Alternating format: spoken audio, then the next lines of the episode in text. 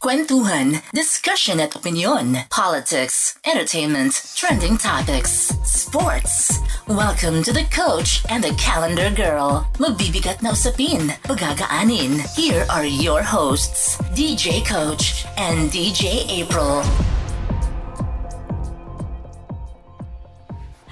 Hi, friends! Welcome to another episode of The Coach and the Calendar Girl. And this is DJ April along with DJ Coach. Hi. Mabibigat na usapin. Pagagaanin. Kapatid, Ah, kamusta diba? na? Okay naman. Ah, How's the Alam mo week na. been? How's the week been? Busy ba? med- medyo busy na kasi medyo marami-rami nang lumalabas dito sa Pilipinas because we're on alert level 2 na. What So, does that parang- mean? Yung level 2, is that COVID uh, alert? Oo, yun yung restriction namin ah, sa ngayon. Mm. Para siyang normal na pero nakamas lang yung mga tao. Alam mo yun? There's no May social pa distancing ba? na May wala na, wala na. Ah, Awa okay. ng Diyos. So makakahinga na yung mga tao. Ah, wala nang madadapang senior. Grabe. Oo, no. Nakaka-affect yun sa vision, di ba? Yes, yes, yes. Yan. Ay, nako. Tsaka ano na kapatid? Pasko na. Feel na feel ko na. Oo nga, Yeah. Paskong Pasko na pero dito sa Pilipinas, nako, nawala yung issue ng COVID, wala rin yung Pasko dahil mainit na mainit na ngayon ang election sa amin dito sa Pilipinas. Ah, specifically sa Caloocan ba yan? Uh, actually, buong Pilipinas, pero si- since nandito ako sa Caloocan, syempre dito ako updated. Hindi kasi nakikita ko rin sa Facebook yung yun nga um hindi pa naman officially campaign season, 'di ba? Pero painit ng painit na. Oo, alam mo naman ng politika sa Pilipinas, parang Christmas season yan eh. No? sa Pilipinas, ang pinakamahabang Christmas season. Sa Totoo. Pilipinas din, ang pinakamahabang election season. Totoo talaga yan. Alam mo sa sa well here uh, with my location here in the States, diba? We just had Thanksgiving last Thursday. So now it's holiday season. Pero para sa mga Pilipino, Pasko, nag-umpisa September pa lang. Oo, basta pumasok yung bear month, count, ano na yan, countdown na yan. yes, yes. So, pero iba, iba ang season ngayon. I think it's because, yun nga, sabi mo, um, election fever is is getting hotter. Totoo. Mm. And speaking Paano of pa which, niyan next year? yun na nga, speaking of which, pag New Year, ano na, ibang ganap na naman yan. It's, I mean, it's already intense. Nakikita ko sa social media. I can only imagine pag, anong month ba talaga yung official start ng election campaign? Tanong ko sa ano, hindi ako sure ngayon eh. Kasi ang sure ako sa barangay election lang Well, eh. Pero I'm, eh, sa local and national, ah, masasagot nung ating panauhing pangdangal ngayon. I know, it's a good thing meron tayong kasamang ano, kapatid, expert sa mga ganyan. Ah, actually, hindi lang siya expert but ah, he is running for a city councilor seat. Oh, that's awesome.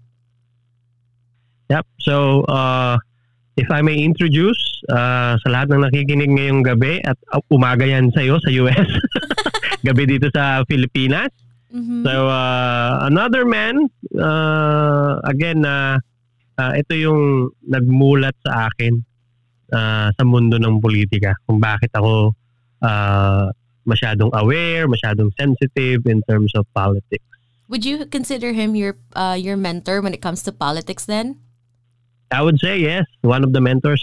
Oh, that's good. I get to talk Mhm. to to the one who actually um, encouraged and inspired you to be um, Papa Jack. Oo nga. Ito yung ano, uh, matagal nang nakikibaka to. Uh, actually, uh, if I'm not mistaken. Pero siya na, siya na mag ano, mag Oh. mag-intro ng ng kanyang background from politics to uh, family man, uh, a colleague and etc. etc.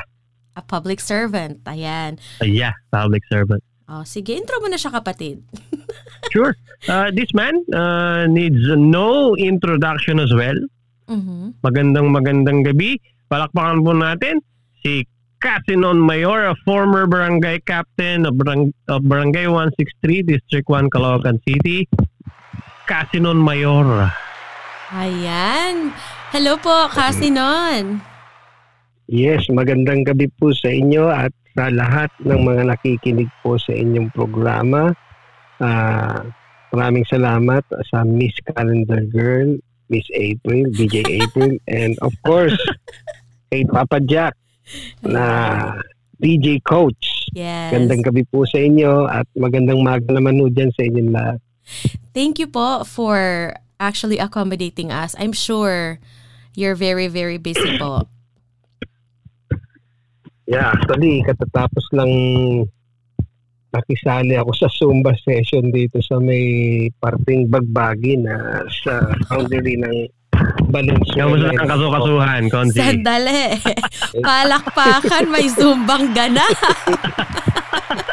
Hoy, kung di mo na itatanong, dance instructor yan. Wow! Grabe. Alam mo, gustong gusto ko yung Zumba. I had fun sa Zumba. Uso pa ba dyan? Binago Ano na nila yung ano eh, pangalan eh. Aero Dance Fitness. Ang Yes. tawag nila ngayon. Ah, may bagong term na. ha? Ah, binago na pala yung Yes, term. oo. Wow, dance Yes, oo. fitness. Pero ano, ah, generic na tawag sa kanya, Zumba. Eh, dahil nga yung kaya tinawag na Aero Dance Fitness, maraming mga scene, yung mga instructor Mhm. ng Zumba, Zumba instructor, Mhm. tawag doon eh scene. Hindi sila makapag ah, register sa mga accredited uh, uh, scene uh, company, something like that. Dahil ang laki ng ano eh, ng mga obligations eh. So, Ah. kasi pagka scene ka o Zumba instructor, mga certified, ano yan, mas malaki ang bayad sa kanila. Eh kaya lang, ang daming mga obligations sa mga payments, sa mga monthly dues, Mm. So kaya they, they uh, may as well hindi na sumali sa mga accreditation na ganyan. Kaya binago nila yung ano, sila ay mga aero fitness, uh, aero dance fitness instructor. Mm. fitness. Sa nagiging income generation na rin nila. Pag Ah. nagtuturo sila ng ano, ng Zumba. So it's like the same thing sa CrossFit kasi you have to pay for the brand, you have to pay for the licensure. So they make their own. So it becomes uh, you know, uh tawag dito cross training, cross uh, fitness uh, eh, ang dami, ang daming offshoot from CrossFit. They just can't use the name itself. Kasi nga, totoo, may bayad yung brand. And it's more expensive. Yeah. Ang galing naman. Akala ko, akala ko naman kaya binago kasi sa sobrang dami na nagsusumba pero wala naman bumapayat. Grabe. Actually, actually, DJ coach, yung mga instructor eh, kasing extra large ko rin yung mga Kaya aero, puro hangin na. Pero it's fun, di ba? Ano siya, napaka, hindi mo mamalayan na you're actually working out kasi masaya siya. Siguro nabawasan ako kanina mga 4 to 5 pounds. Wow! Oh. Mukhang ano ah. Hindi, baka hindi ka na ma-extra large yan pare. Eh, kaya lang, na, kaya lang nagugutom ako eh. Oo, oh, yan lang. Bawing Ang dami bawi. yung, dahil konti yung bawas, baka mas maraming dagdag ha. Oo nga. That's good. Keeping yourself ano, physically fit. Kasama niyo po ba dyan yung mga um, mga tawag dito? Uh, uh, community as one community or ano po ba siya membership? Paano po ba siya? Pa- paano po ba siya? Ano eh, ah, I was invited uh, doon sa Zumba. Mm. So, I joined the community. Community Zumba rin eh. Ah, okay. So, ganun naman yung sistema sa sa atin sa Pilipinas. Mhm. Uh, may mag-organize ng Zumba, then you will be invited uh, to join and uh, sponsor as well yung bayad sa kanilang mga mga fees. Ah. Kaya, yun, kanina, sinolder ko yung bayad sa instructor. Ah, Pati may yung ano, may, electricity nung ano. Oo. may semi-solicit pala to. hindi, hindi naman. Hindi naman. ah, ba, di ba? Ah, generosity ko lang yun. Ah, okay, Ah, hindi okay. naman sila nanghingi. In-invite lang nila ako. Pero alam mo naman, siyempre, matik yan. Na kailangan Oo, galante yan si Junior pare ka ko dyan. eh. Mahi- madali kang bumunot. Mabilis kang bumunot. Oo, Ah. Eh, pagka nasa Lalo ngayon. politics ka, dapat ah, you can feel them eh. Tama, no? Pakiramdaman yan eh. Like, nobody's gonna ask you outright, no? Yes. Oo, Oo. kusa-kusa talaga yan. And speaking of which po, Hindi, politics. actually, meron din naman ganun. Ah, meron din talaga nanghihingi? meron din naman ganun. Oo, talaga, oo. Oh, Normal yun eh. Ah, normal yun eh. Siyempre, sa, sa hirap din ng buhay, alam mo, mahalaga rin yung mga pakonti-konting halaga. Eh, lalo na ngayon na galing tayo sa pandemic. totoo. Si- Totoo. Mhm. Whatever you have, um, whatever you can Yeah, afford. every single count. Every single centavo count. Tama. Tama. And speaking of um, politics po, um, what's your background? Like, how long have you been doing um, public service? And, um, yun nga. Ah, actually, ano pa eh, high school pa ako, nasa public service na ako. I was with my father, was then the PTA president of our school. Mhm. So PTA is a Parent Teacher Association Okay. in my school. So nakikita ko na kagad yung ah, activity ng father ko, nakakasama niya ako.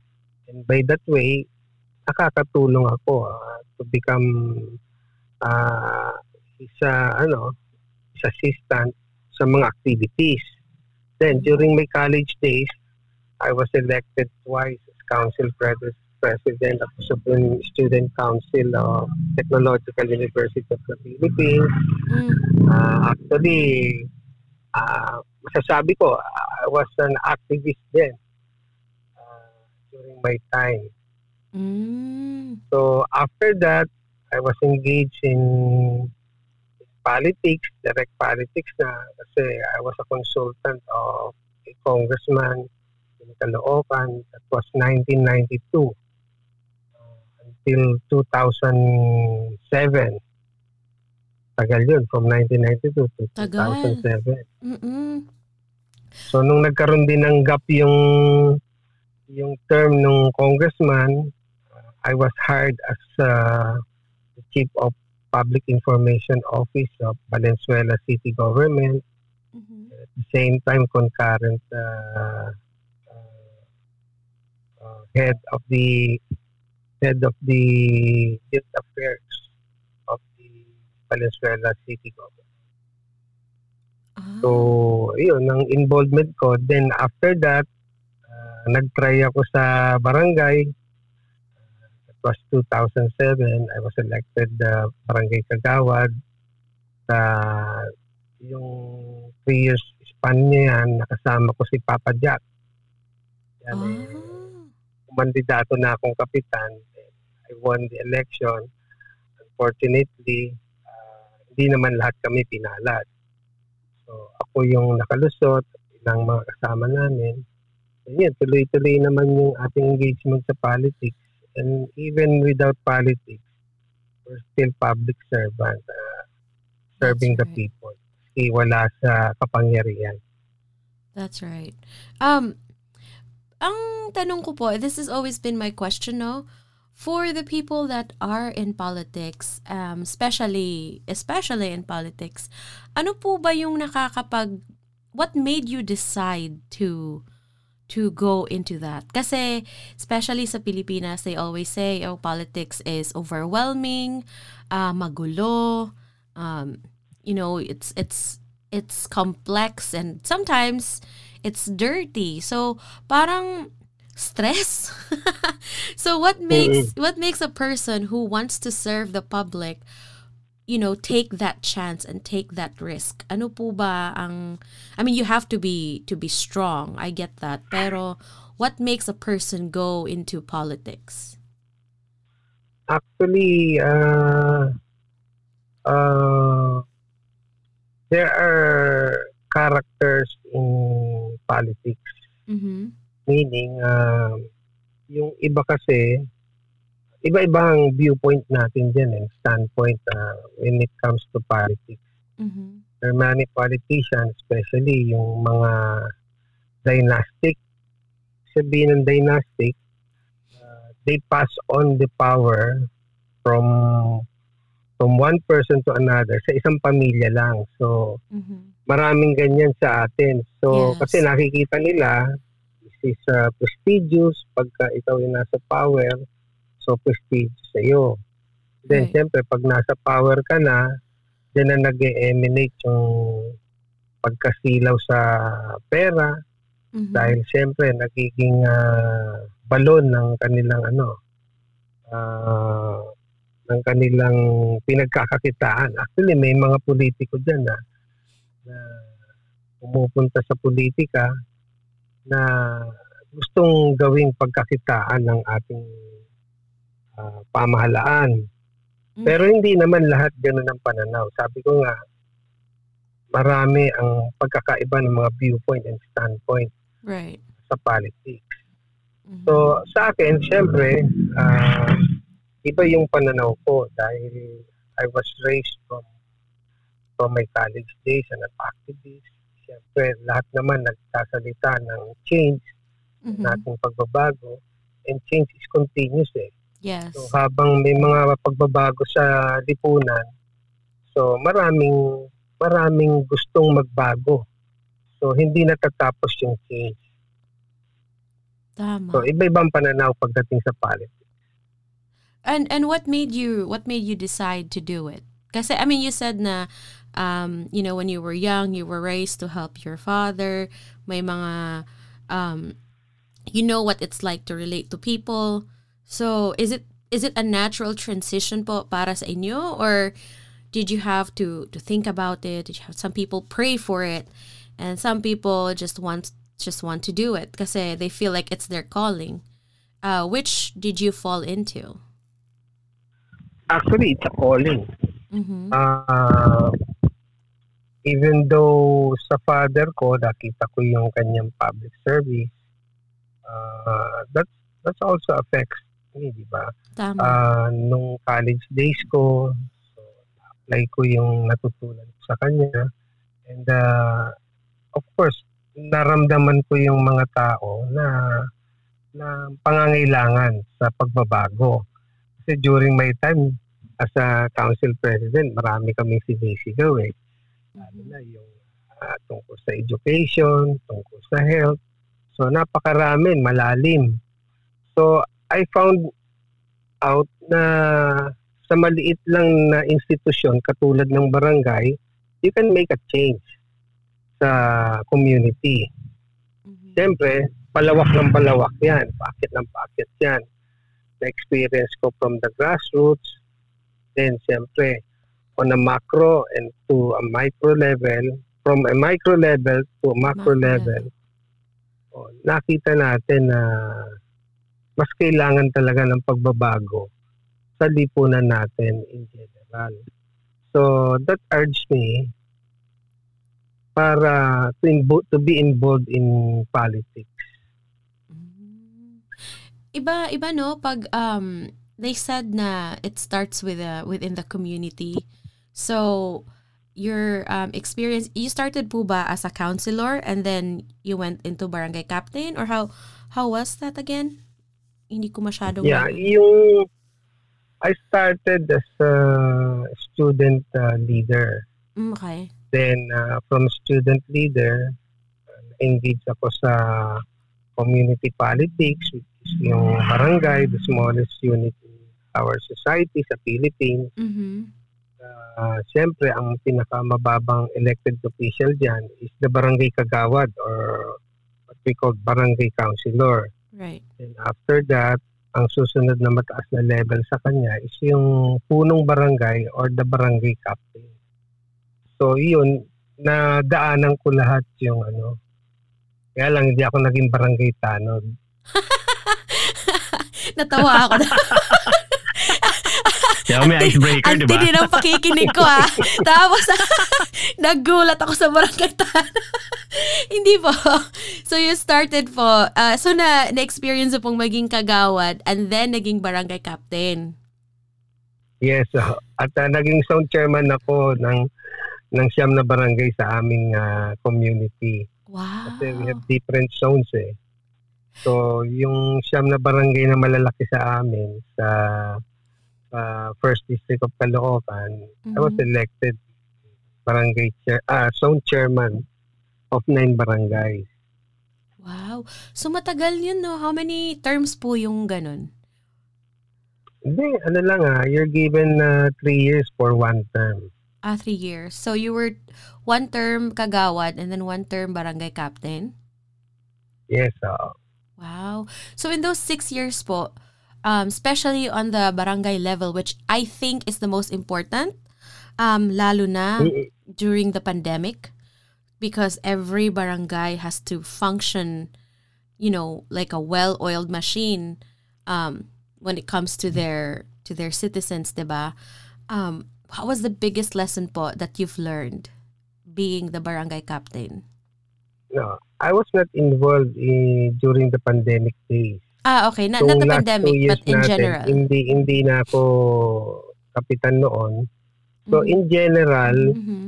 uh, I was involved with the with the Congressman Egay Erice, Mhm. who is running now for mayor of Caloocan. Mhm. So kasama niya kasi ako sa slate as uh, his uh, city councilor candidate. Mhm. So marami kaming ginagawa, yung mga humanitarian assistance, tuloy-tuloy kami dyan. Very risky talaga yan eh. Mm. Actually, during those days, uh, uh, kasama ako dun sa kaso ng nagka-COVID. Ah, So, last last March, nagka-COVID ako. And I would say, uh, nasa classification ako ng severe. Last year, kasagsagan ng COVID? No, no, this year. This Oh, year this year, this year. Oh my Yung gosh. second uh, surge ng COVID nung March. Oh, yung mga breakthrough cases. Mm, na, ano, Wow. uh, buntik na ako eh. Oh my goodness. I'm glad you're okay. Ito na yung aking second life. Oh my gosh. Kaya nga, may, may mission pa kasi yan. Oo. Kaya nga sa kaya nga yung sabi mo kanina ah, DJ April na calling, Yes I po. think ito yung calling ko eh. Mhm. Honestly, maraming trials sa buhay ko. Ah, one of the trials eh, itong na-survive ko itong COVID. How Kaya, long how long I'm were you sure- in isolation po? Uh or how long were you in treatment? Actually, the isolation is only 14 days. Okay. So yung quarantine. Mhm. Ah, pero hindi lang 14 days ako na ano, na quarantine.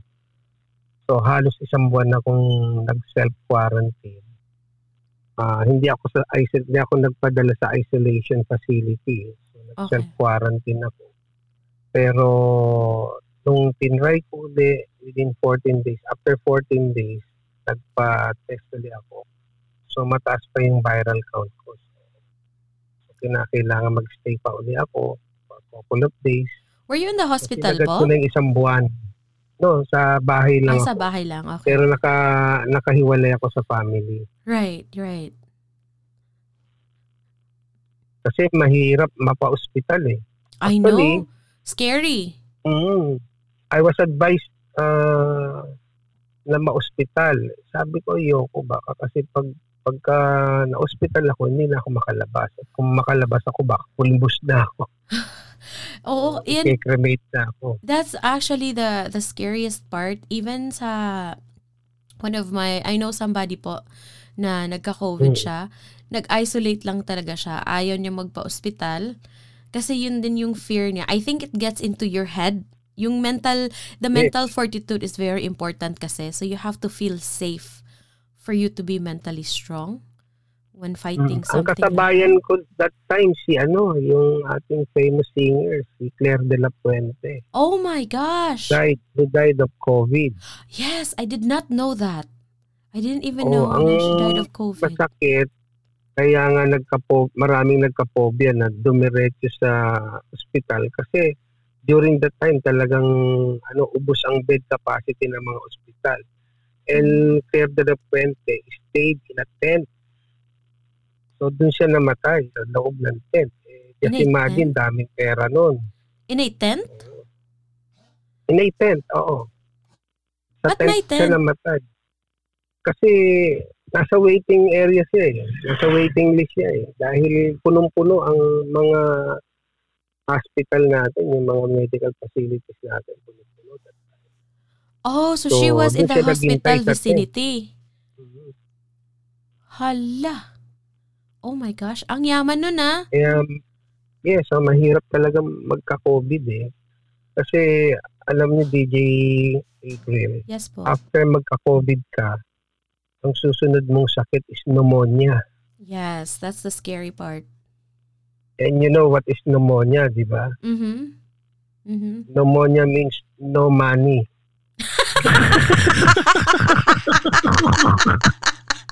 Oh, di ba? Ayoko na! Ay, nako! Palakpakan uubusin tayo! ang pera mo ng COVID eh. Eh, Papa Jack, alam mo ba Tagalog ng pneumonia? Ano, pare? Hika. Dahil, Hikahos. mga punchline ni Consi, no? Pasok. actually, actually, DJ coach, nung, nung magkasakit ako, after kong magkasakit, ako na yung hinihinga ng advice ng mga nagkaka-COVID. Mm. Eh, siguro Ah, kung kilala mo okay. si Consel Neng Bertas, yung aking teammate, nagka-COVID yung mister Oo. niya. So, akong hinihinga ng advice. Ngayon, sila nagpa-hospital. May, may konti silang pera.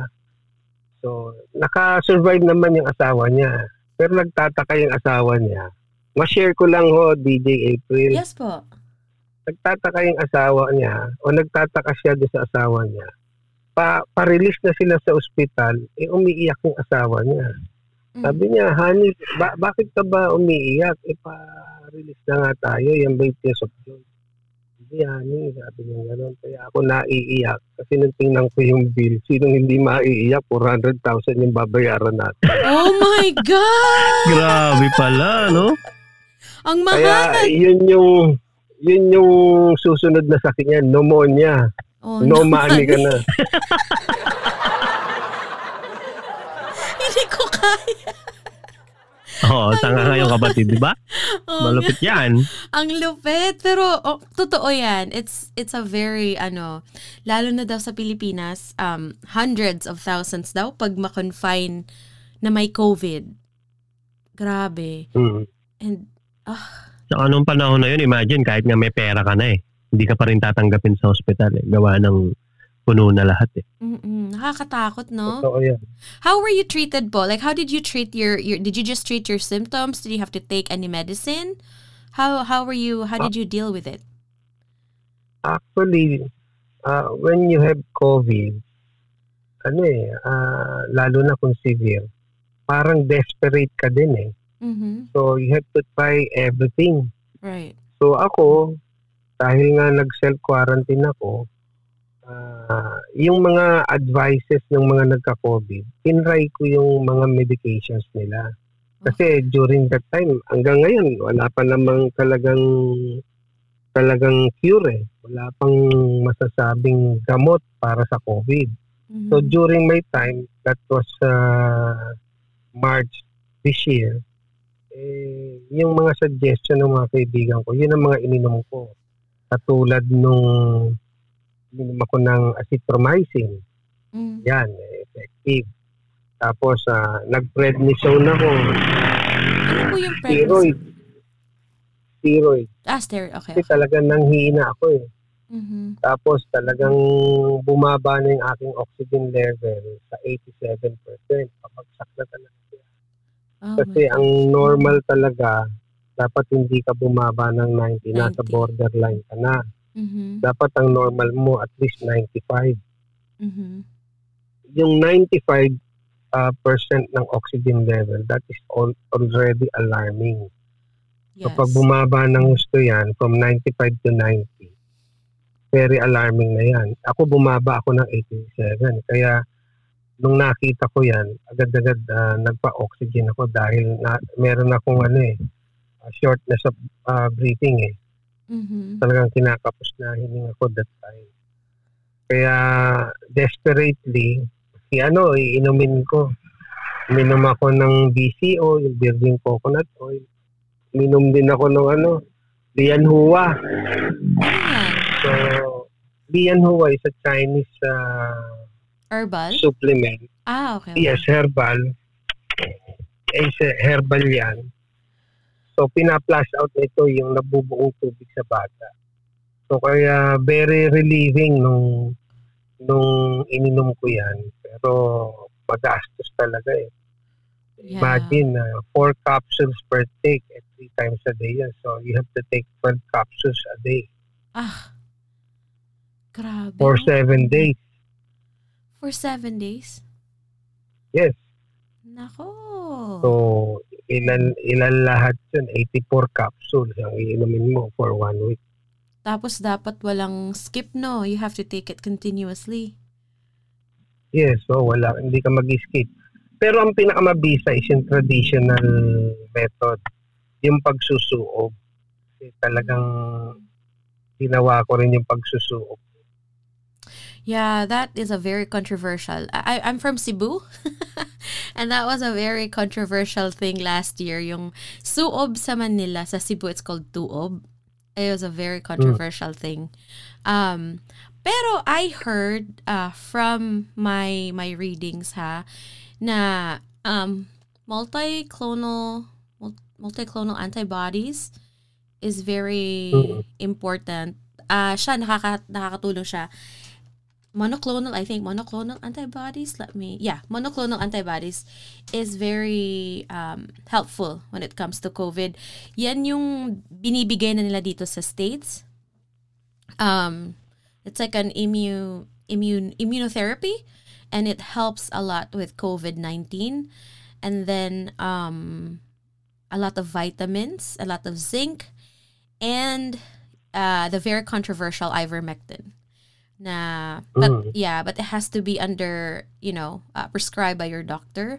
But um i know that uh there's a lot of people mga athletes dito. Si Donald Trump when he got covid nung na covid siya uh, ang binigay sa kanya is monoclonal antibodies ivermectin and um a lot of a lot of thoughts and prayers. Pero pero ang bilis niya ang bilis Actually- niya gumaling Prayer is a powerful, ano eh, Totoo. yun ang pinaka mabisa. When you're desperate na, you call, Yeah. you call God. No? Maraming, maraming ah, nakaalala sa Diyos during that time. That is so Kaya true. tayo pinagdudusahan, pinagdudusahan ng Yeah. Oo, parang ano nga eh, parang kinalabit yung tao eh. Oh, abusado kayo ha? Mm. Mm-mm. Oo. Hindi alam mo, ah, DJ coach, diyan pinakita ng Diyos na pantay ang tao. Yes. It was Totoo, mahirap may mayaman ka. Oo. Mhm. Pag nagka-COVID ka, susunugin ka. Oo. I-cremate ka. Yes, it was the biggest equalizer. Walang mahirap, walang mayaman. Once you get it, patas lahat. Even with even with the treatment, even here, um, kasi when COVID, uh, when there was an outbreak na here sa states, widely known, um, this was last last year, 2000, 2020, around May. Nagkasakit ako. And um, I kept getting tested negative, pero lahat ng symptoms ng COVID I had. So I was quarantined for a month and then I got pneumonia. Yun. Tapos hindi na ako makahinga. So I have to go to a medical facility na malapit dito sa amin. It's actually on base to get breathing treatments. And then um, I was treated with antibiotics, tama yung steroids, Kasi ayaw mo nang kumain, hindi ka makahinga. It was so scary. I don't know if that was COVID, but I think if I get antibodies tested, I will probably be um, reflecting that I probably had it. Pero totoo 'yan. Um, but I live by I live by myself, so nag self-quarantine ako kasi ayokong i-quarantine sa facility. Um, so relate na relate ako doon kasi noon.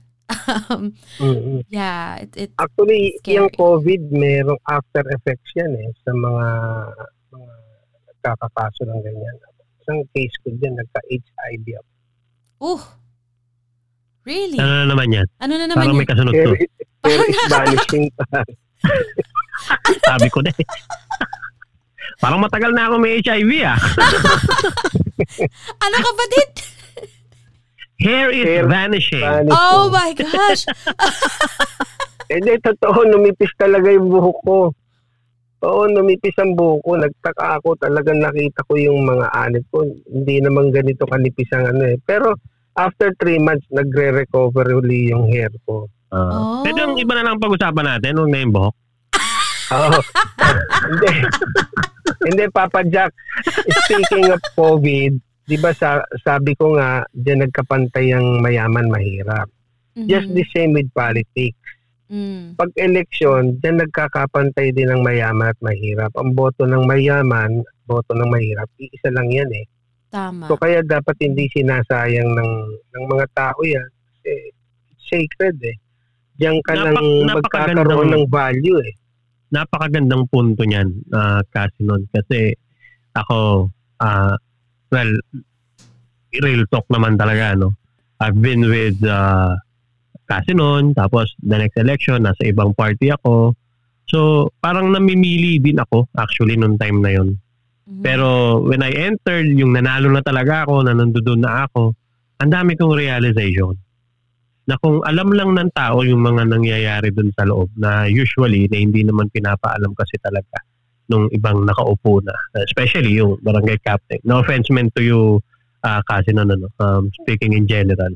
Talagang kung ma- kung meron lang mag-educate ng tama like uh, yung ginagawa ni ni uh, Congressman Egay and also yan si Casinon Mhm. talagang matututo ka eh no Ah, kung kung pwede nga lang na kapag may campaign sila pag meron silang meeting di avance ikwento nila lahat pwede eh. kaso ang tao ang Pilipino Mm. mas natutuwa sila dun sa mga kwentong kutsero lang kaysa dun sa mga taong nagkukwento ng tunay na kalakaran So kapatid, yan ang when you isa sa say problem na when you say na I wish they know, anong like what can you anong ibig sabihin no na what is something that the public would really benefit from knowing?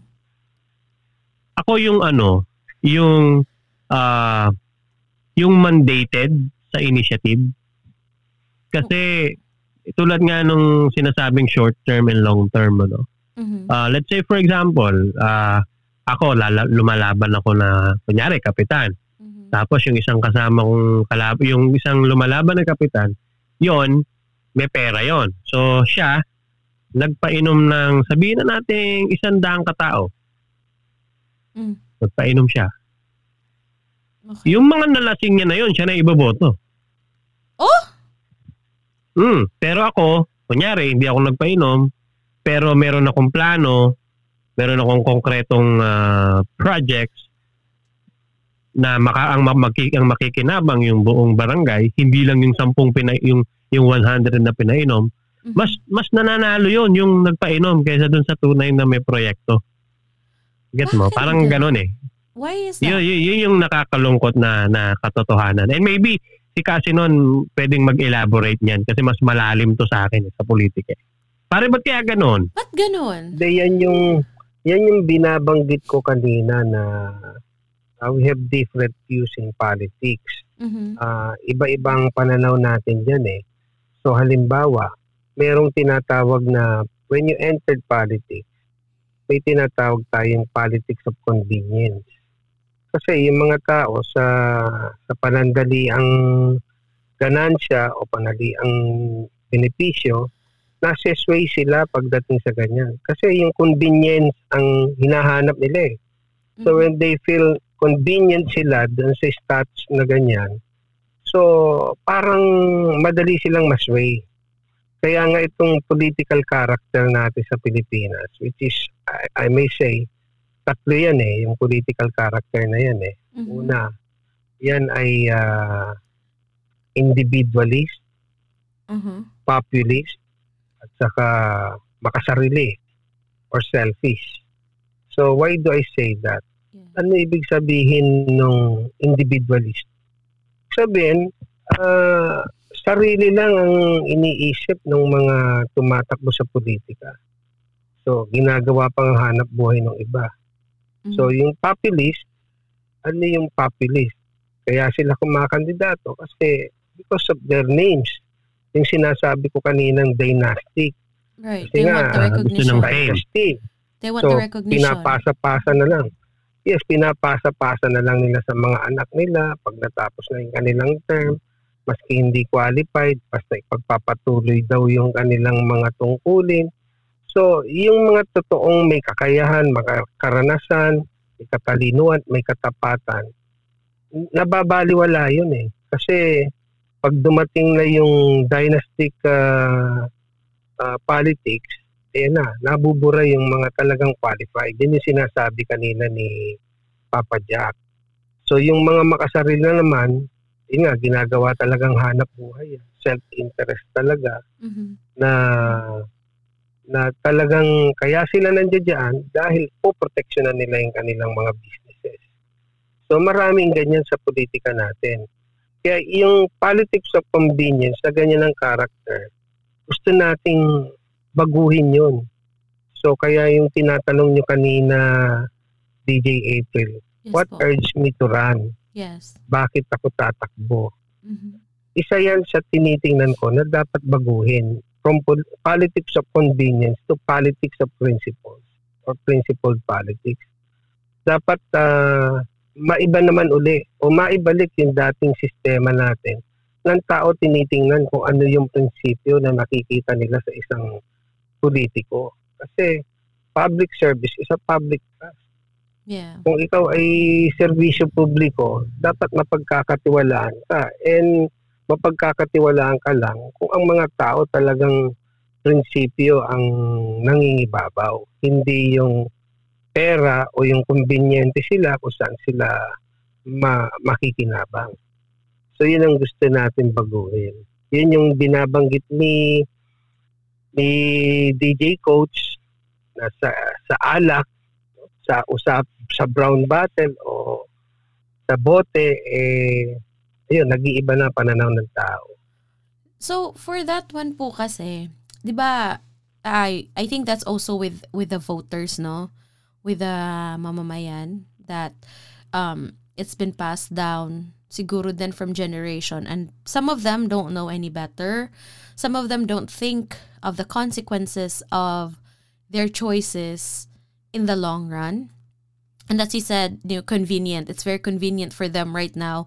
It's also selfish um, because they don't realize the value of their vote, and um, it's it's really sad and also, di ba, nakaka-frustrate minsan kasi um, you know, they want they want a change, they want a better a better system. Pero when it comes down to it, pag ganun po ba, um, is that uh, how do we change that? How we, do we start to change that? How do we start to develop more awareness kung mismo the people in general ha, kung mismo the people that are running are the one perpetuating it din naman. How how how is that going to be possible for a change? Kung uh, some people na sila sana yung mag-educate, sila din yung nagpapainom. Actually, first of all, hindi naman katulad ng sinabi ko, hindi naman lahat pare-parehas ng ganyan ang ang paraan right. to influence voters. Mhm. So yung sinasabi kanina ni DJ Coach, Mhm. ah, talagang you have to undergo educating people Mm. kung ano yung dapat mangyaring pagbabago sa lipunan. Ako, ako mismo, ayun ang minumulat ko sa mga tao pag nagtotok ako before the people, sinasabi ko, ito DJ April, Yes. alam mo ba sa notes natin sa sa, sa papel na pera ng Pilipinas eh, may nakalagay na Bible verse diyan. Which one? Which Yung ah, lahat ng ano, lahat ng ah, ng ah, Peso bill? notes natin, peso Ah, bill. lahat oo. pa? Lahat mula 20 pesos hanggang 1,000. Mm, Tingnan mo nga yung Mayroong sanlibo mo Bible dyan, Papa na Jack. Ay, nasasawa ko. Tingnan mo yung sanlibo mo dyan. Basahin mo nga. Wala ako nun. Wala ako nun. Na hold up asawa ko, nandun lang lahat. And then, I wanna a- ako, see. I'm hoping this may change the thinking of the people. Kasi, Yes, yes. ah, lalo na, pandemic. Mhm. Maraming hindi nakarealize na kailangan, eh, maraming nakarealize na kailangan talaga nila ang Panginoon. Mm. Lalo na sa talagang trials ng buhay nila. Siguro, it, ah, isi-share ko kung ano yung nakalagay doon. Pag binasa mo doon, Mhm. Ang Bible verse na nakalagay doon is Psalm chapter 33 verse 12. Ang nakalagay doon is Blessed is the nation whose God is Lord. Pinagpala ang bayan ng Diyos ay ang Panginoon. Ah, kaya dito sa politics natin, either, uh, maski local or national, ang tao na babayaran, lalo na yung may hirap nating kababayan, naaawa tayo dahil sinasamantala yung kanilang kahirapan Mhm. at di mo rin Mm. masisi sa isang banda itong mga may hirap nating kababayan dahil ang katuwiran ng iba, eh dito na nga lang kami magkakaroon ng pera eh. Ba't naman aagawin nyo pa? Tama. Eh sa loob ng tatlong taon, di nyo na nga kami nabigyan ng serbisyo. Ngayon magkakaroon kami ng pera, sasabihin nyo, sinasamantala ang aming karapatan. So may mga ganong katuwiran. Mhm. Pero in general, siyempre ang tao pag nagkapera na nasisilaw talaga eh. Yeah. Maski naman ikaw pag umunlad ka na, nakakalimutan mo na ang Diyos. Kaya bakit meron tayong pandemya? Bakit ang mga tao hati-hati? Bakit ang mga leader hati-hati? Patuloy yung kahirapan. Kasi nakakalimutan natin yung Diyos na meron tayong Diyos. Alam mo ba ang nagpanukala niyan is a Christian congressman from Valenzuela, si Maggie Gunigondo. Tinanukala niya yan na ilagay sa ating mga notes yung Bible verse na yan para ipaalala sa tao huwag tayong masisilaw sa pera. Dapat ang ating sinasamba ay ang ating Diyos, hindi yung pera. So yan, yan ay reminder. Kaya sa lahat ng notes natin, nandoon yung Bible verse na yan. And I hope Hmm. Ngayon ko lang nalaman yan, ha? Mm-mm. Tignan mo nga yung sanlibo mo dyan, kapatid. Check mo nga. Mamaya, tingnan ko kasi. pi- Barya lang nandito kasi. Barya lang. Puro kalabaw. Puro kalaw. Actually, maraming hindi nakakaalam niyan, DJ Coach, DJ Yeah. Hmm. Kaya at least ngayon, marami na makakaalam kasi sa mga narinig na. tao niyan. Mm-mm. Tinatanong sa mga tao, wala talagang nakakasagot na, na alam nilang merong nakasulat. And that's very, very meaningful. Eh kasi no? dati sa school, ang hinahanap nasan daw yung pusa sa 10 peso bill. Di ba? Oo, Dati, bilisan mo kasi alis. Di ba? Hmm. ay nako. alam mo, may mga joke pa nga dyan, kaya lang green eh. Ayoko namang maging green yung joke. Kasi Ay, gusto gusto ni DJ April yan. ah, gusto gusto ni DJ April yan. Gusto gusto ni Papa Jack yan. Eh, kaya lang baka ma-sensor tayo, para Jack. Ah, wala Para, sensor. malam, para nga naman malaman mo kung fake yung pera. oh, paano po? Sa five, kung fake yung 500 pesos. Mm. Hmm. Ilag, ilagay mo daw yung yung 500 peso bill sa panty ng babae. Oh. Okay. Ayun, pag hinugot mo at nakadila si Ninoy Aquino, fake daw yun.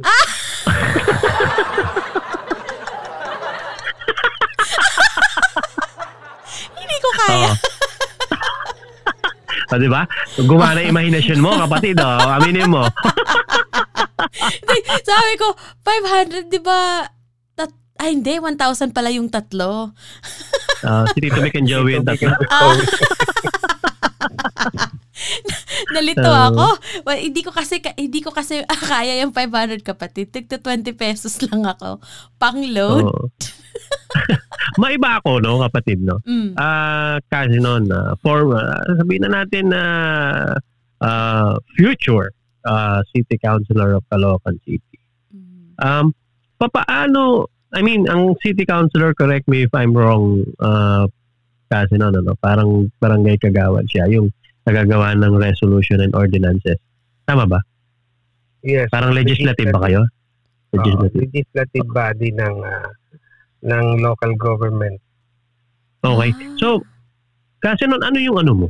Uh, kunyari, ikaw na, ah, di ba? You have a seat. So, ano yung prioritize mo So, for for ah, for, for the priority natin, hindi muna yung program ano, kundi yung yung program sasabihin ko mamaya. Pero ang pinaka-priority ko talaga, una, we have many laws in the Philippines. So, we have also many best practices in governance. So, yan, nahanapin ko lahat yan. Lahat ng mga natutulog na batas na applicable sa local government, lahat ng mga best practices in governance, hahanapin natin lahat na applicable sa ating setup o sa ating setting. So in that way, hindi naman tayo nangungopia eh. Kundi we just apply it to our local settings. Ah, kung makabubuti ito sa mamamayan, why not? So maraming natutulog na batas. Halimbawa, sa mga PWD, sa senior citizen, sa iba-ibang sektor ng lipunan. So, hanapin ko lahat yan at gagawin nating applicable sa ating bayan. Mm. So, yung mga best practices in governance, so, napakarami niyan.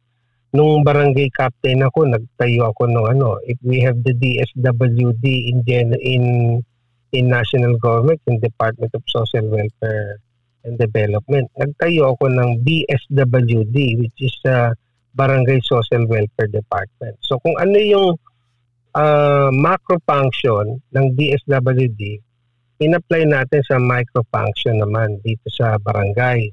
So marami yan. Ah, isa din sa binuo ko nun yung, yung BID o BEAD, ah, Barangay Employment Assistance Desk. Sa local government natin, meron yung LIRO o yung PESO, Public Employment ah, Service Office. So sa micro, ginawa ko is naglagay tayo ng Barangay Employment Assistance Desk to assist yung mga naghahanap ng trabaho. So yung mga best practice in governance, hahanapin natin yan para maging applicable.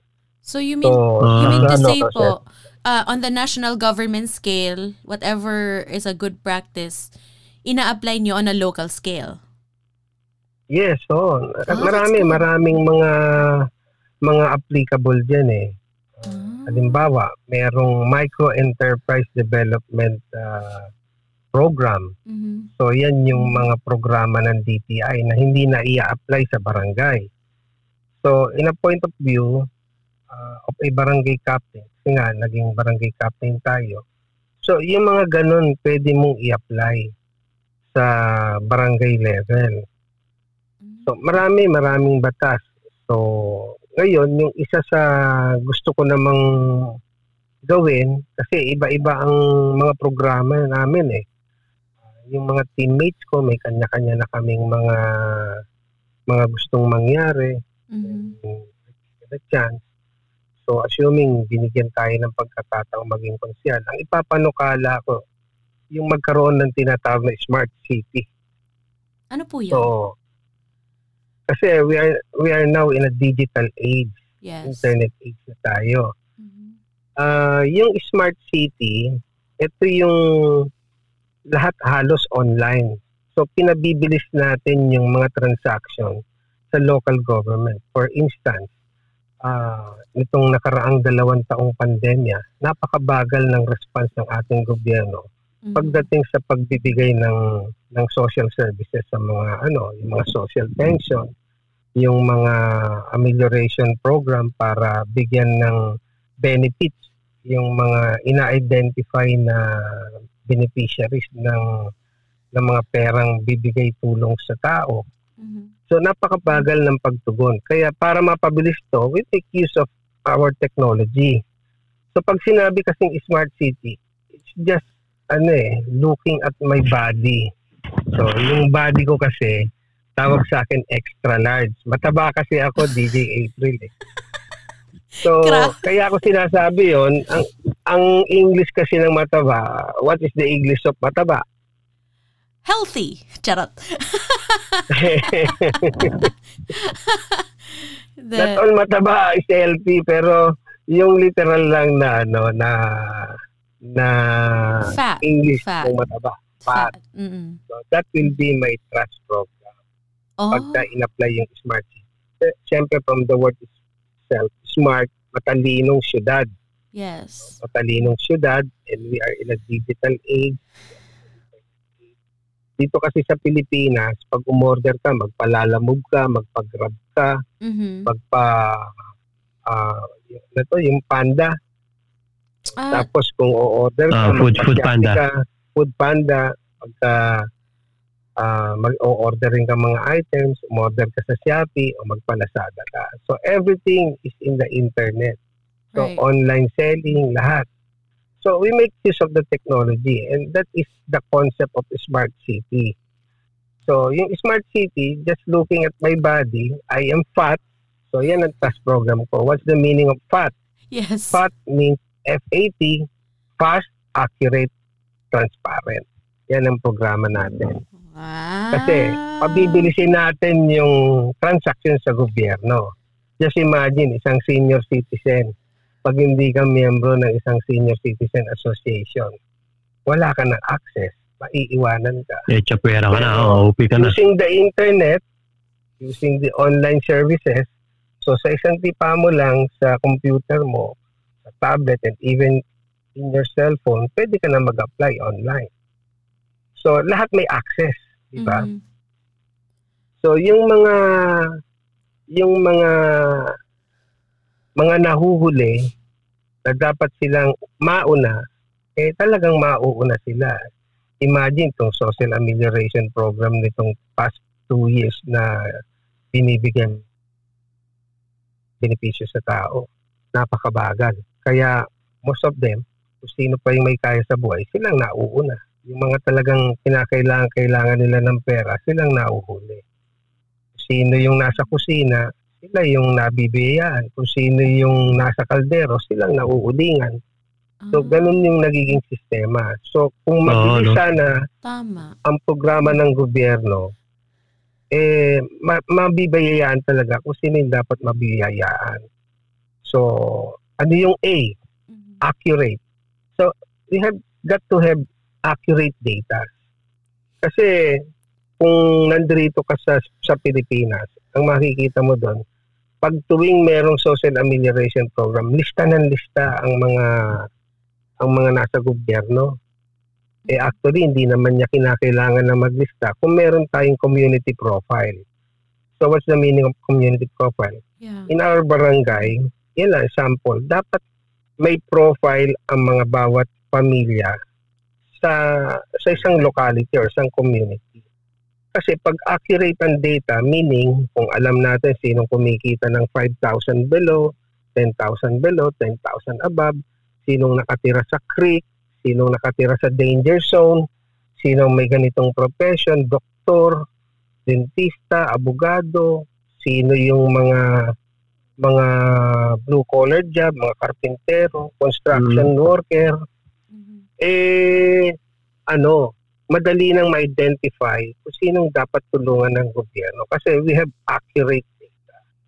So pagka dumating yung social amelioration program, hindi ka na maglilista kasi kung sino yung mahirap o poorest of the poor, i-type mo lang yung 5,000 below, kita mo na agad kung sino dapat mabenepisyon. Hindi yung palakasan kung sino yung Diba? mayaman sa pangnauna. Oo, no? Yeah, that was a problem Pwedeng last pwede. year, 'di ba? Yung ang daming reklamo, especially Actually, sa SAP probinsya. 1 and SAP 2 yan. Mm. Oh, Uh? SAP 1 tsaka Kaya- SAP 2. Yeah. Problema. Tawag dyan eh, sap-sap pare. Oo, Mm. SAP-SAP na. Kasi last year, even sa my mother is from Leyte and I think merong merong ganung problema, naging problema din doon na people were not were not happy yung sabing the poorest of the poor. Tapos, eh, nagkagulo sa Facebook, nag-away. Kasi bakit di daw nilista? Wala naman daw ganito, walang ganyan. I think it's because there was uh, a lack of, um, you know, information or identification. Tapos, yun na nga, um, naging accusations of pangmalakasan and it shouldn't be that way kasi lahat tayo, we were all in the same situation. Alam mo yun na takot tayo, we don't know what's gonna happen, tapos hindi tayo maka, hindi tayo makagalaw. It was, that's a good initiative po. That's a really good one. So yung isa, yung yung pinakahuli, 'di ba? Letter T. Mm. Transparent. Dapat uh, bukas ang ating gobyerno sa pagbibigay ng impormasyon saan napupunta sa dapi o yung pera ng taong bayan o yung kaban ng bayan. Kasi itong nangyari kamakailan lang, may mga revelation. Even yung mga face shield, face mask, humano, eh pinagkakitaan billion-billion ng mga nakaupo sa pamahalaan natin.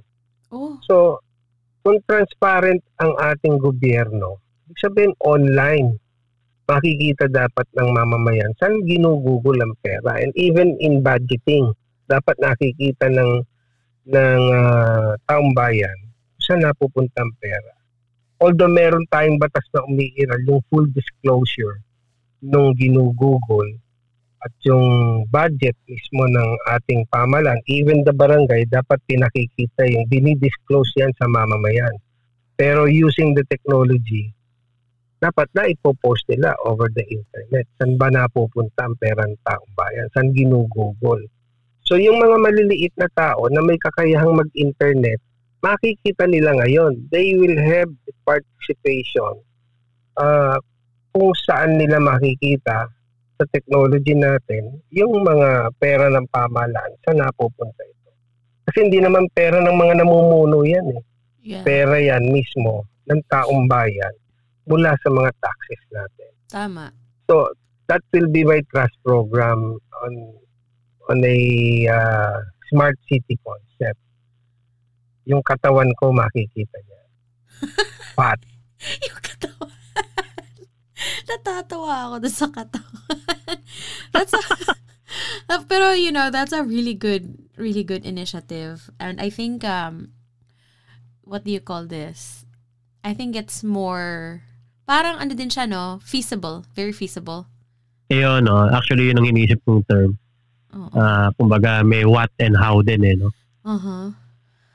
And that involves... Pwede marami nang gumagawa niyan sa ano, sa ibang mga syudad na pag-iiwanan lang tayo DJ coach sa Caloocan. Dapat Mm. ginagawa na rin yan sa Caloocan.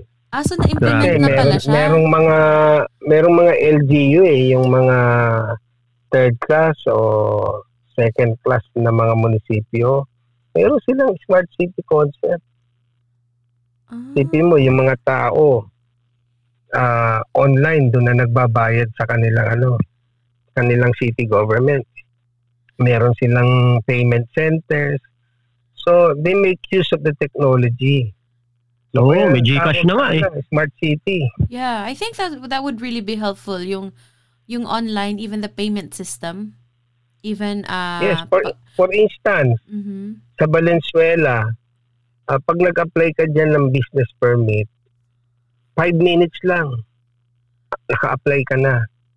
Siyempre, the validation will follow. right Pero yung magkaroon ka kagad ng ano, ah, ng ah, business permit, babayaran mo, business permit, bibigyan ka kagad ng business permit. Pero, ano yan, naka-pending. mhm Pwede ka na mag-operate, naka-pending, pero it will be revoked kung mali ang mga sinabmit mong mga documents. pero So they at can least start yung ease of doing business, nandyan na, di ba? yeah they can start already hindi na sila yung nag-aantay pa and it, it takes forever Mm. or alam mo yung pipila pipila ka pa Yes. tapos the, on this counter on this next counter daming counter Mm. oo isa yun So talaga pag-verify nila at mali yung mga sinabmit mo, siyempre, pupuntahan ng mga inspectors yan. Mhm. Pero ang maganda doon, yung ease of doing business, nandun na agad. kasi continuous yung function ng iyong negosyo. So, Yeah. yan ang isang konsepto ng smart city. Make use of the technology. Ano yan eh, may slogan dyan eh, think global, act local. Oy, ang galing. Kasi, glo- kasi globally, digital age na tayo. That's true. And I really think it's about time that um magka-catch up because here I mean obviously here in the in the states everything is is done online and um it saves so much time. and um yung mga tao din, you know, you you can because you can do everything online when you're at home. So hindi ka na maglalaan at magli-leave ka pa from work kasi pupunta ka pa sa Mm. City Hall or sa kung saan-saan pa. Everything is done um online. It's very Oo, tama. Oo, yung kasi 'di ba time is money din. Especially Yep, waste of time kasi. At least dyan, pag ano, mas marami kang magagawa na. yes. And and you know Pero hin- hindi lahat ng online, ano ah, ah, positive ah. oh Ah, may mga Kasi, scam din eh, no? Oo. Oh, ultimo yung ano, yung kopyahan online na rin. Copy-paste na kopyahan lang. sa school.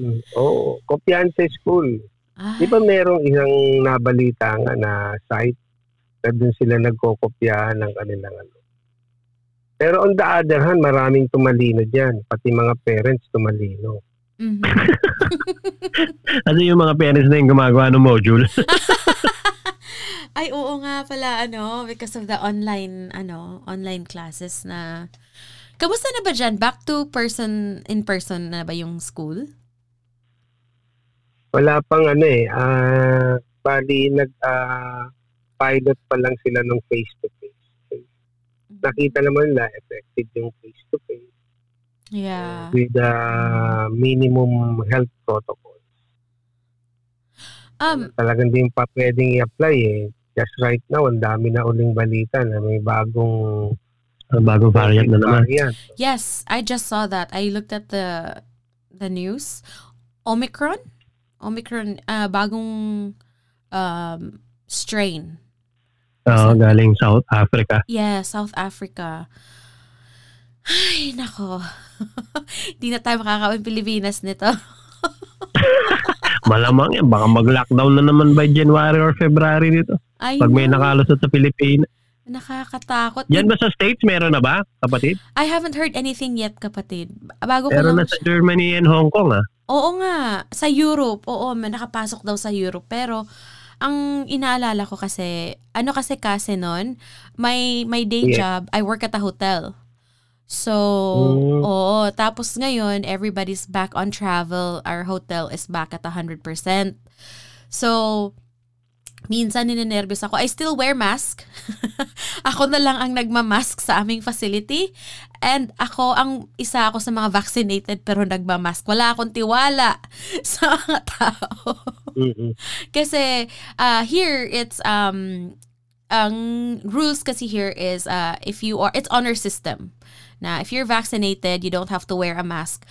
But we cannot ask for paperwork. It's it's not legal to ask for paperwork. So, um, I'll take you for your word na hindi ka nagmamask. Ti- magtitiwala na lang ako na you're vaccinated or you know you're true to your word or that you're not sick you're not exhibiting some symptoms pero kung paano kung you just want to come here and you are trying to beat a deadline and um, you know you just want to go to work kasi kailangan mong tapusin ang kala ang dapat mong tapusin. And then you actually have covid. Tapos I take a chance 'di ba? Eh I have um I have hika.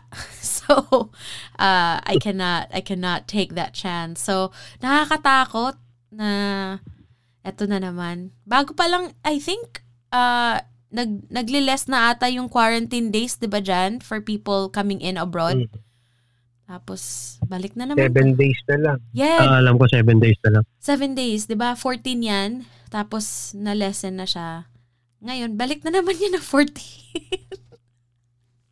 ay nako Yun nga kasi tinanggal na yung ano eh, yung RT-PCR test. mm. So papakita mo lang yung vaccination mo. You can enter.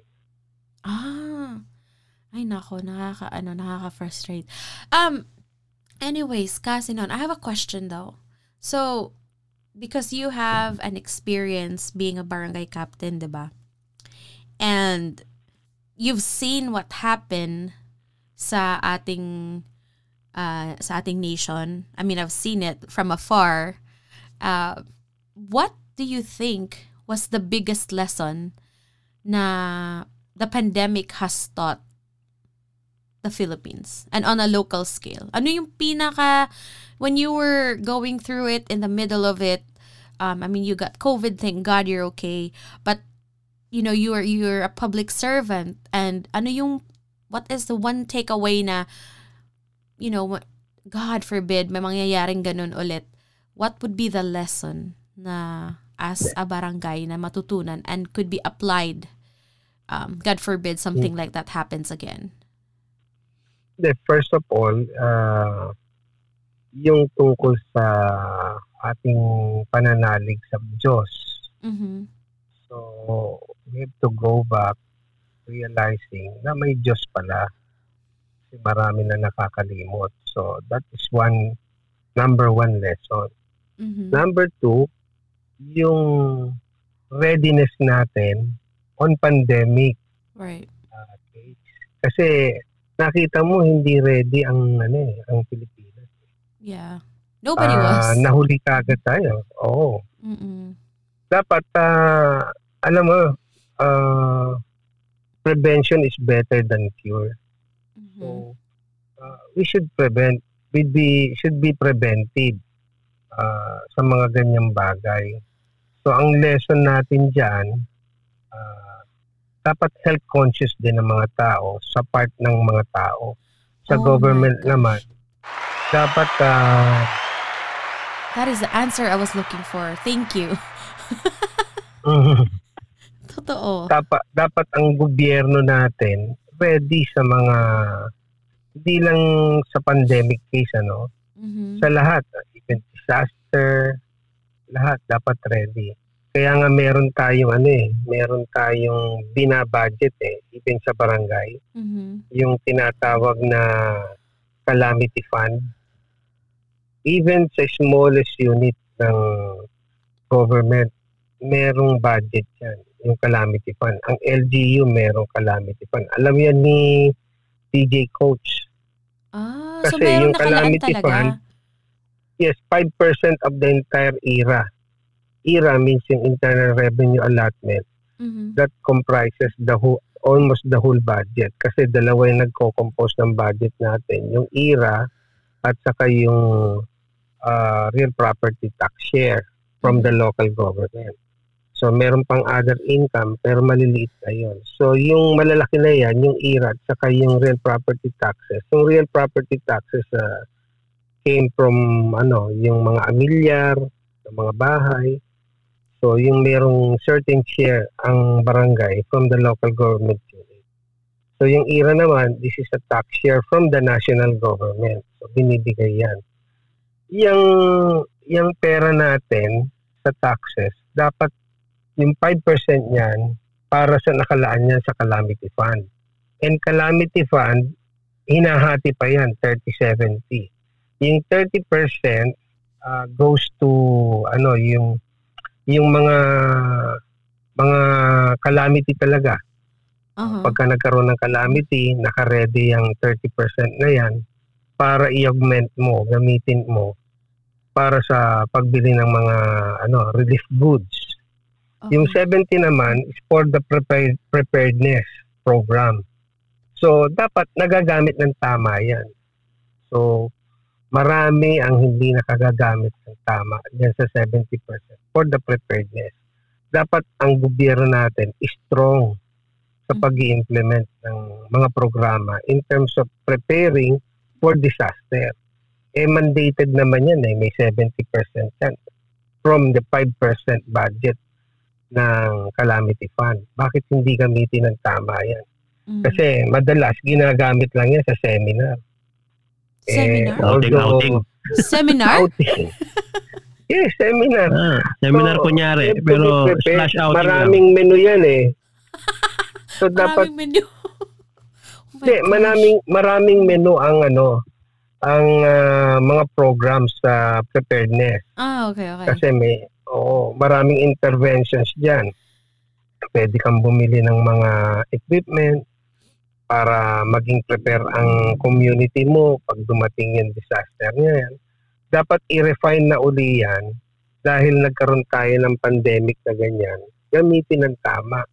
Eh kaso ang ginawa nga dahil nga dahil nga pandemic tayo, lahat ng binili ng relief goods, nagkaroon ng emergency purchases kung ano-ano mga binibili ng ating pamahalaan during the Oo. pandemic. Lahat ba yun na-distribute? So- Kasi they said there was something found na nasira yung mga bigas. No? Ah, hindi, siguro mga isolated case yan. Pero ah, okay. alam mo yung mga consumables, ah, pagka dumating yung corruption talaga, yung mga consumables, madali mong i-declare na isang daang ka ba ng binili mo, pero actually yung binili mo, si kwentang ka ba na. Oh my God. Kasi ka-distribute mo eh. Eh, Hindi nahahanapin yan eh dahil kinakain yan, nilalabas din ng tao. So, yun yung isang pinakamalaking lesson na dapat maging prepared talaga hindi lang ang pamahalaan kundi maging ang mga mga tao maging prepared. yeah. Yeah, and that's what we need, no? Yung mga proactive leaders.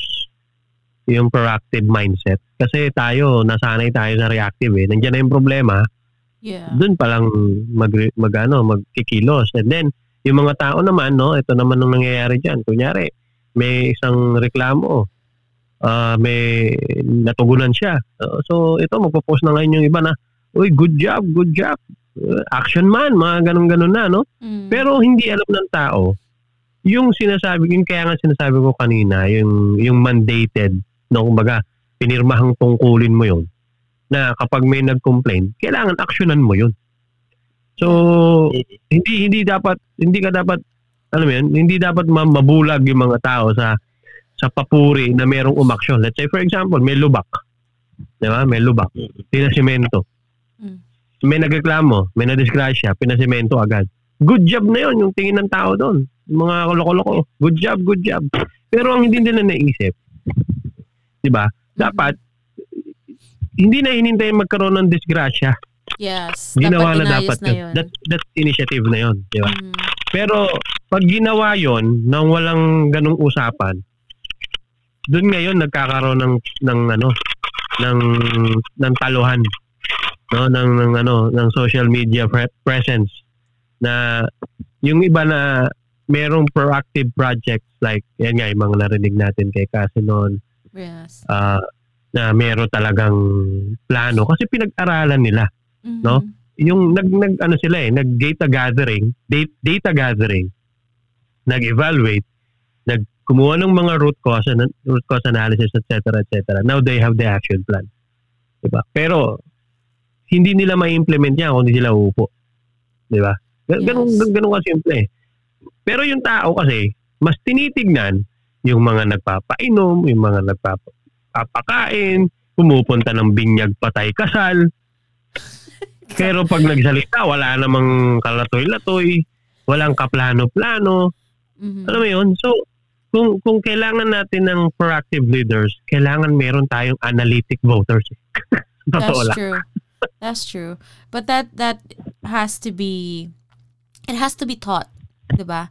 Kasi I think and I don't I'm not sure if it's part of the culture or it just becomes the quote unquote normal na it's all short term. Pero the next generation of voters, the one that are all, already on the digital age, kapatid, I feel like they're more um mas aware sila, no? Yung mga kabataan. Ah, I agree. Yes, the I the agree. young ones and and they're so loud online na I hope na eh, sometimes medyo sumusobra but at the same time I think they are more um, well informed and I hope like you said analytical kasi you know not all the information that we see online are the truth so we still have to do due diligence and to make sure na we're not just falling for propaganda, 'di ba? So, ayun. Um, pero ah kasi nun, eto kasi medyo late na rin. Um, eto na lang, this is gonna be one of the questions na gusto kong tanongin. For you po, um, especially you're going into a legislative branch, um, what is your hope for Caloocan by the time, um, you know, you yung changes that you implemented? Kasi the only thing with this pandemic, I mean, you went through it, you had COVID, but you were very hopeful, you have faith. Um, what would be something na you are hopeful for, for Caloocan? uh, hopeful ako na that the people will uh, will elect for new leaders, new breed of leaders. Mhm. Hopeful ako na, na hindi maging dynastic yung politika sa amin. Dahil once na maging dynastic yung politika sa amin, wala nang magiging mali. Lahat na lang magiging tama sa sa pamumuno sa amin. So pagka may pagkakamali yung mga nakaupo, wala nang kikibo kasi once na may kumibo dyan, madidemanda ka. Maaari ka pang makulong. Mhm. So, yung binabanggit ko na yan, hopeful ako na, na dapat yung matino talagang leader na may may karanasan, katalinuhan, kakayahan at katapatan sa tao ang dapat maluklok sa pwesto. Mhm. Sa pangunahin, dapat may takot sa Diyos.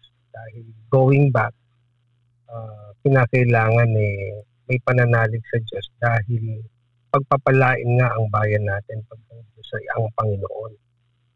Uh, very clear yan na bakit ganito ang sitwasyon natin. Kasi nga, ang tao, naaalala lang ang Diyos pag may problema. Yeah, Yeah, agree. that's So, true. That's my hope. Yeah, agree. Oh, ang galing.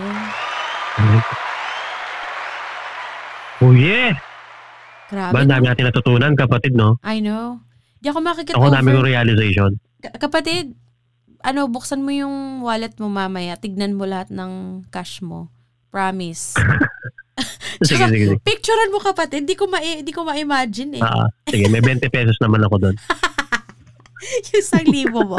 Huwag kang charing. Oo.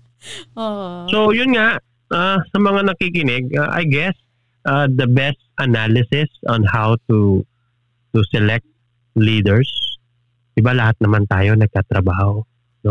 And bago tayo makakuha ng trabaho, nag-undergo tayo ng interview, ng background check from the HR before we got the job offer, di ba? Mhm. So, sana ganun din yung gawin nila. No? Kasi itong mga lalaban na to, mga kandidato na to sa sa next election, eh dapat i-consider natin to na mga nagta- nag-a-apply ng trabaho to para pagserbisyuhan tayo. Mm. So, kaya ito, ayan, kasi no na, in-interview ka na namin, dumaan ka na sa interview. so, and, and also background check. Di ba? So, at least meron tayong idea at may idea yung mga tao kung sino yung karapat dapat.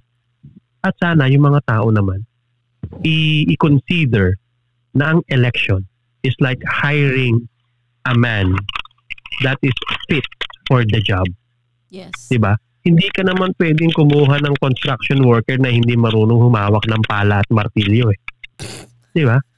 hindi hindi hindi hindi ka rin kukuha training. ng Di ba? Hindi ka rin kukuha ng ng gasoline boy na hindi dadaan ng training kung paano humawak ng gas tank. Mm. Or kung mali Kung ang, mo- ang gas na ilalagay sa kotse mo. Exactly. Na hindi alam yung diesel, yung yung gas, di ba? Yes. Nakakaloka yun. So, yun, simpleng analysis yun para sa akin ah, personally. Yes. na kung ayaw nilang makinig sa mga mga ah, meeting the advance and all, pero dapat talaga makinig sila doon. Mhm. Kasi doon doon doon mo ma-analyze kung sincere yung nagsasalita. O wala to, kwentong kutsero to, wala tayong mapapala dito. 'Di ba? Yung proactiveness should start from the voters. Kasi kung proactive tayong nakikinig, nagsasaliksik, humihingi ng ah, nag, nag, nag naghahanap ng iba't ibang detalye dun sa mga taong lalaban na ah, hahawak ng lugar natin. 'Di ba? Mhm. Doon tayo makakakita ng proactive leaders. If we, the voters, are proactive as well. Tama. Tama. That is so true. Palakpakan, mga kapatid. but I, I absolutely agree. Um, you know, it's it's high time for us um, Filipinos to put more value on our votes. And for us to do that, we must be more aware, we must be educated. Um, and if if you're not comfortable na pumunta sa mga meeting di advance, I'm sure, di ba, kapatid, when there's a campaign, there's always somebody from the team na malalapitan mo. Have a one-on-one conversation uh, with them.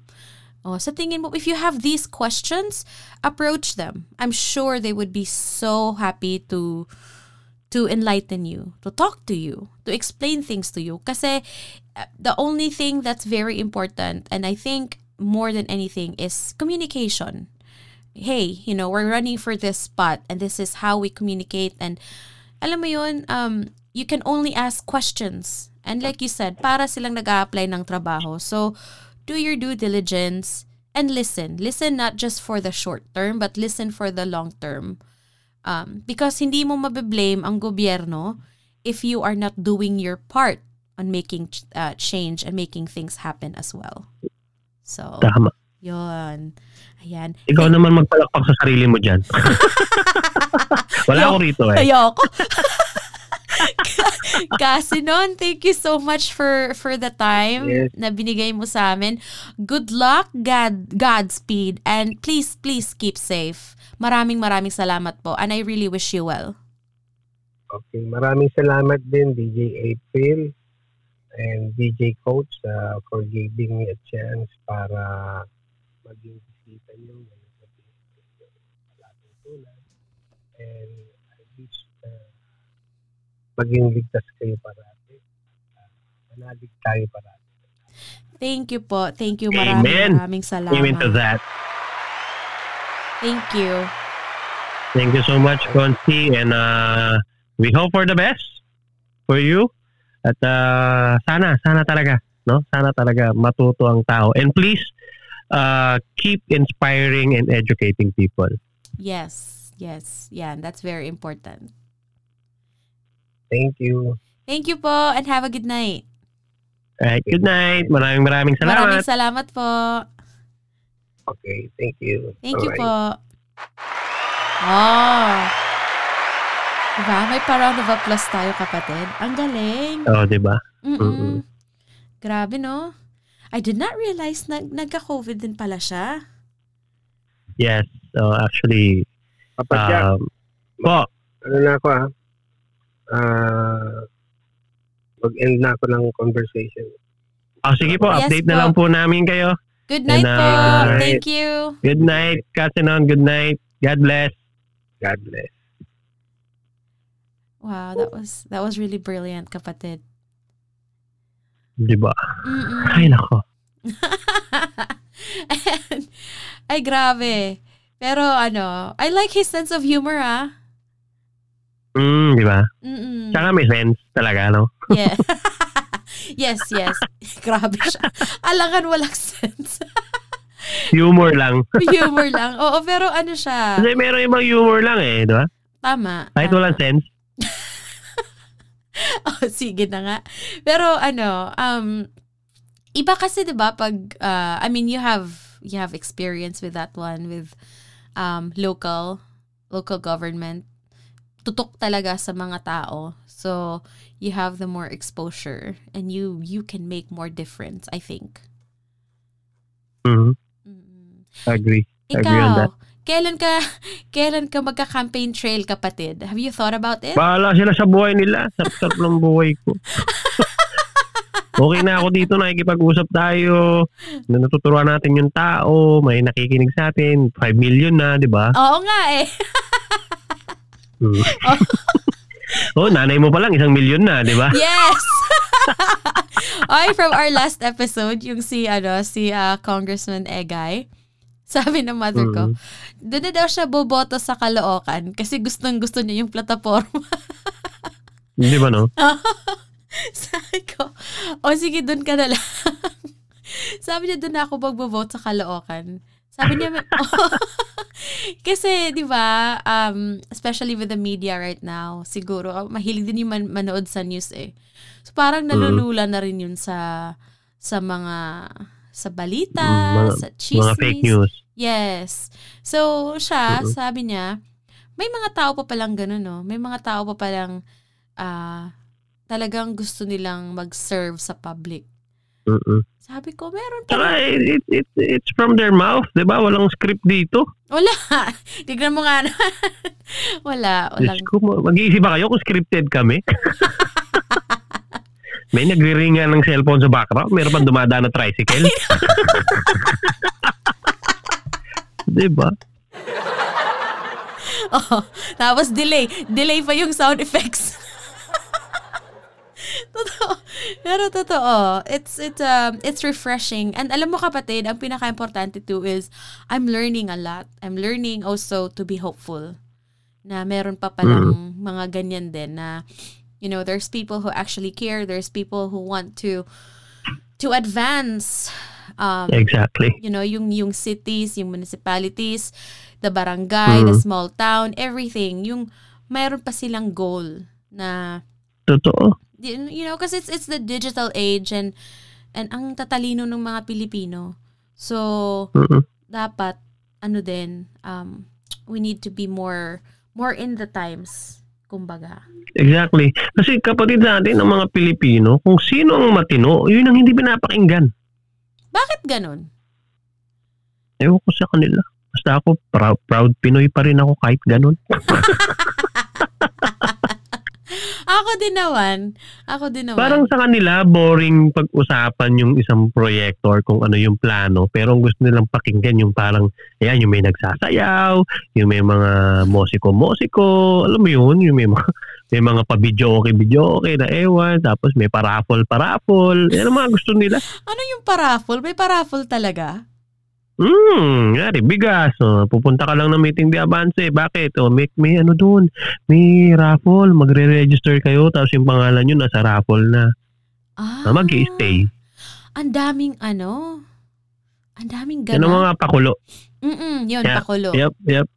Mga side events nila yan. So is that So, just, tinatakaw nila yung tao sa ganun para Yeah. maraming tao. right, like parang pang pa inganyo ng mga tao, ganun? Yeah, kumbaga sa kumbaga sa concert yan, teaser. mga ano, parang to encourage people to to attend. Mm Tapos ibibideo nila, maraming tao, hindi nila alam, inalok lang nung ano, bi- nung bigas, inalok lang nung raffle ticket. Hmm, iba na yung narrative, no? Pag sa online na. Oo, iba na yung caption. Ay, nako. Pero I think, I think kapatid, I'm, I'm very hopeful, especially, yun nga, yung mga, the young voters, na it's going to change eventually with them. Kasi, mas, Totoo. mas aware sila, di ba? Ang ingay nila sa social media. Yeah, and I guess 60% of our voters are youth. That's good. Yep, 60%, That's good. if I'm not mistaken. Kasi, the older generation, I mean, you know, they're still going to be there and they're going to do whatever they want to do. But I think the younger people, the youth, um, they want an honest change. Hopefully. Yep, Yeah. Gen Z, yeah. Yeah. Wow. Yung mga baby boomer, eh, Patalikod wala na, na. na, wala na. Ang mga Ah. baby boomer, paano na? Inubos na ni COVID. Grabe. Hindi joke yung- lang, joke lang. Hindi yung mga baby boomer, ano na, parang, I think some of them too are learning, even though it's a little bit later in life. Yeah, Pero, sa bagay, kasi para sa mga apo na nila, sa mga anak na nila. yes, yes, yung makakita nila na, o nga pala, no, dapat, ah, pag-isipan muna natin to, or, pero totoo ka, tap, tama ka dun kapatid eh, yung, lalo na sa probinsya, na smaller scale, na kung sino yung nagpainom, that's how they get their votes. Nagpainom. Di ba? Oo, or pag may birthday, sino ang sasagot ng lechon. Tapos, yung, Ah. yung, yung punchline doon is, oh ha, sa whatever month ba yung election? March? O sa March ah, Ah, May, Oh, May. sa May. O, sa May. Wag mo akong kalimutan na. Parang ganun lang. So, they're not really campaigning, pero alam mo na. Ah, Ah, yun na yung ano nun, hidden agenda. yes. Which is, I mean, nangyayari siya. Kaya, hopefully, I have, I have hope na, you know, Yeah. mag-a-advance na yung Caloocan kapatid. Pag uwi ko sa Pilipinas, sa Caloocan na ako uwi. Oo, sige. Tapos, after mo dito, dyan naman tayo sa Cebu. Andun na ako sa Kailangan ko ano. makatikim ng authentic nyo na Cebu lechon dyan. Oh my gosh. Doon nakatikim na doon nakatikim na ako pero galing eroplano pagdating dito kasi malamig na eh. Mm, tsaka nagtatagalog na pagdating dyan. Oo, yun nga, kumaga, dugay ka na sa Maynila. Dugay ka na na eh. Dugay ka na sa Manila. Dong! Oo. mga ano na, mga naguhubad ng chinela sa elevator na. Yeah! tsaka kumakatok sa, kumakatok sa elevator kapatid. Oo, di ba? Pinapara yung LRT. Yeah. Para. Kasi nga naman, magalang. Ano ba? Hmm, ayun na nga. Ayun na. So, o yan, Mm. ah, naka-isang episode na naman tayo kapatid. I know kapatid. Isang, Diba? isang napaka-enlightening. Enlight- Nag-enjoy ka ba? Yes, yes. I learned so much. Ikaw, enjoy Ako, mo lagi din? naman ako nag-enjoy. Lagi naman ako nag-enjoy pagkasama ka. Ay! Johan, Kaya yung mga uh, sobrang libro mo, alam mo na. May kapalit pala yung pagpuri. Oo nga, no. Ini-enjoy niya ako. Ginigising niya ako ng maaga dito sa Amerika. Oo, di ba? Tapos ako nagpupuyat dito dahil may trabaho pa ako bukas. Oh my Diba? gosh. Kaya pala. Pares tayo nagsasakripisyo, di ba? Kaya pares tayong nakikinabang talaga dito. Tama. Ay, hindi pala, hindi pala nakikinabang. Pares nahihirapan. I know. Damay-damay na to. But it's it's worth Uh. it. It's worth it for for people to to listen to, to learn. Sana Mm. you know they they take something from it even though you're not from Caloocan it's a good lesson too na alam nyo yon yung kilalanin nyo kung sino ang tumatakbo um, in your area and get to know them more get to know what they're all about and yung nga sabi, sabi ni, ni Papa Jack ni DJ Coach it's not just for you it's for everybody so make sure you do it um, you do it not just for yourself, hindi lang na pinainom ka today. Isipin mo, may painom Mm. pa bukas. Charot! Di ba? Tandaan nyo, pag pinainom kayo ngayong gabi, Mm, ngayon lang kayo malalasing. Bukas, hindi na. tama. Bukas may hangover na kayo. Bukas may hangover ka na. Pag Mm. inihi mo na yon mawawala na yun. Yes. And the Pero cost yung it. concrete project, Yes. Di ba? Yung concrete project, hindi lang ikaw ang makikinabang noon. Lahat. Mhm. Lahat. And also, kapatid, di ba, yung sabi ko, accountability, of course, of the voters, na, uh, you know, sometimes when they don't, when things don't go their way, ah, kasi ganito, ganyan, walang ano, ganito, ganyan, wala nang pagbabago, wala na, ang daming reklamo, Oo, pero, di ba? did you do your part?